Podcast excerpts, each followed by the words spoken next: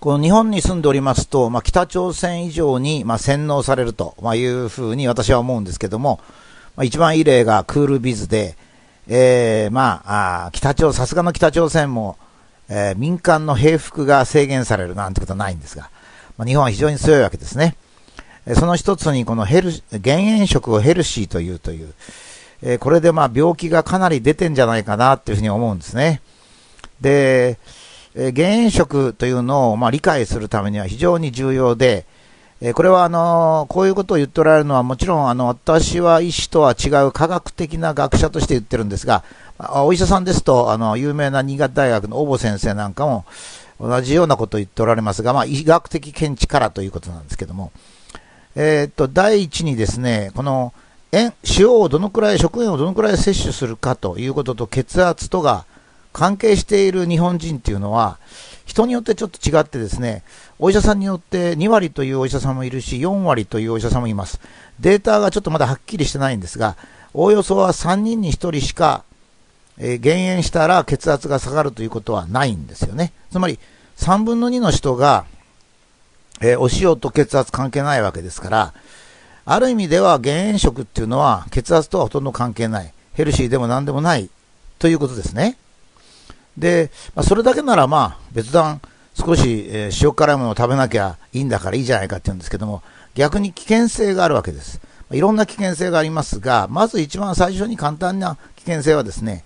えー、減塩食をとってるので、高血圧になる心配がないと思ってる人がいまして、ところが、日本人の3分の2が、あの、お塩と血圧と関係ないわけですから、減塩食とってても血圧は高血圧になる可能性が大きいわけですね。こういう錯覚を呼ぶような言い方っていうのは、私が言ってるように、水をこまめに取れば熱中症にならない。いや、そんなことないんで、えー、熱中症になる原因の一つに、極端に水を飲んでない場合があると。まあ、こういう言い方ですね。食塩の場合は、えー、食塩と血圧に関係のある日本人の3分の1の人は、もしも高血圧の可能性があるなら食塩を控えた方がいいと。その他の3分の2の人、つまり大多数の人は、食塩とかあまり関係ないので、ま、他のところと、えー、あの、他のことを考えてくださいねって言わなきゃいけないわけですね。それから2番目がもっと深刻なんですけれども、えー、減塩をして血圧が下がった場合ですね。まあ、そういう人の場合ですよ。えー、血流量が減りますからね。つまり体が冷えるということですね。えー、血の量っていうのは非常に重要で、まあ、血流が十分なところはがんができないというようにですね、がんっていうのは大体その血流の不足によって起こる場合が多いわけですね。それから、えー、腎臓病なんかもそうで、まあ、腎臓に十分に血液がいかない。うつなんかも、まあ、頭にあんまり血液がいかないということで発症する危険性が高い。まあ、これは当たり前で、昔から血の巡りが大切ですよと言ってるわけですから、もちろんあの、えなん冷やしたらダメというか、まあ、文章には冷やしたらダメと書いたんですが、あ、そうだ、冷えは万病のもととかですね、それから温泉にゆっくり浸かると血の巡りが良くなって病気が治るとかですね、さらに細かいものでは、これからの季節になるんですが、秋口に窓を開けて寝ると体が冷えて病気になる。まあ、こんなこといろいろ言われてるわけですけどこれはみんな血圧が下がった状態ですね。まあ、もしくは血圧が同じでも血流が滞っている状態ですね。これを現あの現代流に言えば、えー、血の巡りを良くして免疫力を高めようとかですね、まあ、体を温めようと、まあ、こういうことになるわけです。つまり、せっかく心臓が動いて、少し高い血圧を保って、体の血流を良くしているのに、わざわざ減塩食で無理やり血圧を下げますと、まあ、それだけ血の巡りが悪くなると。ま、こうなりますね。で、血圧が高いということは、何か自分の体に故障があった場合は、それは病気の原因を取り除かなきゃいけないんですが、まあ、この、ブログを読んでいる方で、高血圧の病気の方、もしくは高血圧を少し心配している方はですね、実はそのお医者さんから病気の原因を聞いたことないと思うんですよ。単に血圧が高い。血圧が高いっていうことは別に病気じゃありません。そのこと自体はですね。血圧が異常に高ければ、えー、その異常な原因は何かっていうことですね。これ当たり前で、あの、風邪をひきましたウイルスがどうとかですね、赤痢になりました赤痢菌がどうとかって、原因を解明しないとですね、単に熱が出ましたから、えっと、解熱剤をあげますって熱だけ下げてたら、病気がひどくなることがあるわけですね。例えば、えー、肺炎で、うん、血圧が、あ、あ、違うあ、ものすごく体温が上がったと。で、本当は抗生物質を使って、うん、菌を退治し、細菌を退治しなきゃいけないのに、えー、単に解熱剤だけやったら死んでしまうわけですね。でもちろん加齢による標準的な血圧の上昇っていうのがありまして、これは血管壁が年とともに硬くなるわけですから、血圧を上げて血流を保つわけです。加齢によって血管壁が硬くなるのは、加齢によって筋肉が弱くなるのと一緒ですから、もしも加齢によって血圧が上がったからっつって高圧剤を使うっていう人の考え方は、まあ、このブログでも紹介しましたが、えー、年のせいだから仕方ないと思わずに、えー、筋肉増強剤を使って自分の若い頃の筋肉を保とうと思うことと一緒ですから、そういう人はあまりいないでしょうね。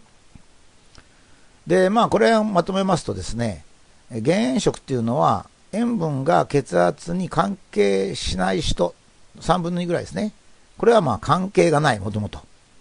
だからもう少し自分の趣味に合ったお醤油をかけたりして、お味噌汁食べたりすると。それから今度は塩分が血圧に関係する人ですね。この人は、下手に減塩食を使うと、まあ血流が不足して体が冷えて、多くの病気になる わけですね。で、つまり、減塩食が健康に良い人というのはほとんどいないんですけれども、まあ、少しこじつければこうなるわけです。血圧が食食塩摂取量に関係している日本人の3分の1程度の少数の人で、血圧が加齢などではなく、何かの病気で血圧が不必要に上がっていて、その病気の原因が不明か、もしくは治療ができない場合に、まあ、限定されるわけですね。長野県の男性は食塩を 12g 以上、12.4だったかな、グラム以上1日平均取ってるんですけども、えー、日本一の県、都道府県では日本一長寿ですね。これはあの食塩を取ってるから長寿と考えた方がまあいいんですが、えー、しかし日本の世界にはですね、食塩を減らした方が良いという信仰がありまして、これは欧米崇拝の医療とか、血液血液硬化剤の膨大な利益の、まあ、薬品会社、それから厚生省の、まあ、そういう縦割り行政、え高高血圧学会の医師の縦割り医療と、まあ、いうものをマスコミが宣伝して、日本に減塩食振興というのを加えたからであります。もともとあの、なんで人間がお塩を取るか。お塩を取らない民族ってあるんですよ。お塩を全然取らない民族もあるし、お塩をうんと取る民族もありますね。まあ、日本の場合は周りが全部海だったということと、まあ、あの、少し寒いところに住んでいる黄色人種なんですね。黄色人種の中では日本はですね、相当寒いところに住んでるんですよ。例えば東北の人なんかはですね。ですからちょっと気候から言うとですね、塩を取って血流を良くする必要があったんだろうと思うんですね。ですから長野県とか青森県とか秋田県といった寒いところの人が昔から塩の量が多いんですね。これはあの、昔は暖房が行き渡っておりませんでしたから、やっぱり血圧を上げる必要があったので、まあ、塩の取る量が少し増えたわけですね。それから、南方の人ですね。南方の黄色人種はですね、えー、あまりお塩を取りません。っていうのは、始終体が温まってますからね、気温が。まあ大体この南方の人ではですね、例えば夏でも冷たく冷えたものは飲みませんね。えー、紅茶でも何でもアイスティーなんてなくてですね、あったかい紅茶を食べますね。飲みます。まあ、そういう点では、まあ、塩があんまりいらないという民族もありまして、えー、南洋の方に塩のあんまりいらない民族があるから、いるから、日本人もそこまで減らすべきだなんつったら、まあ、日本人は癌になっちゃうと。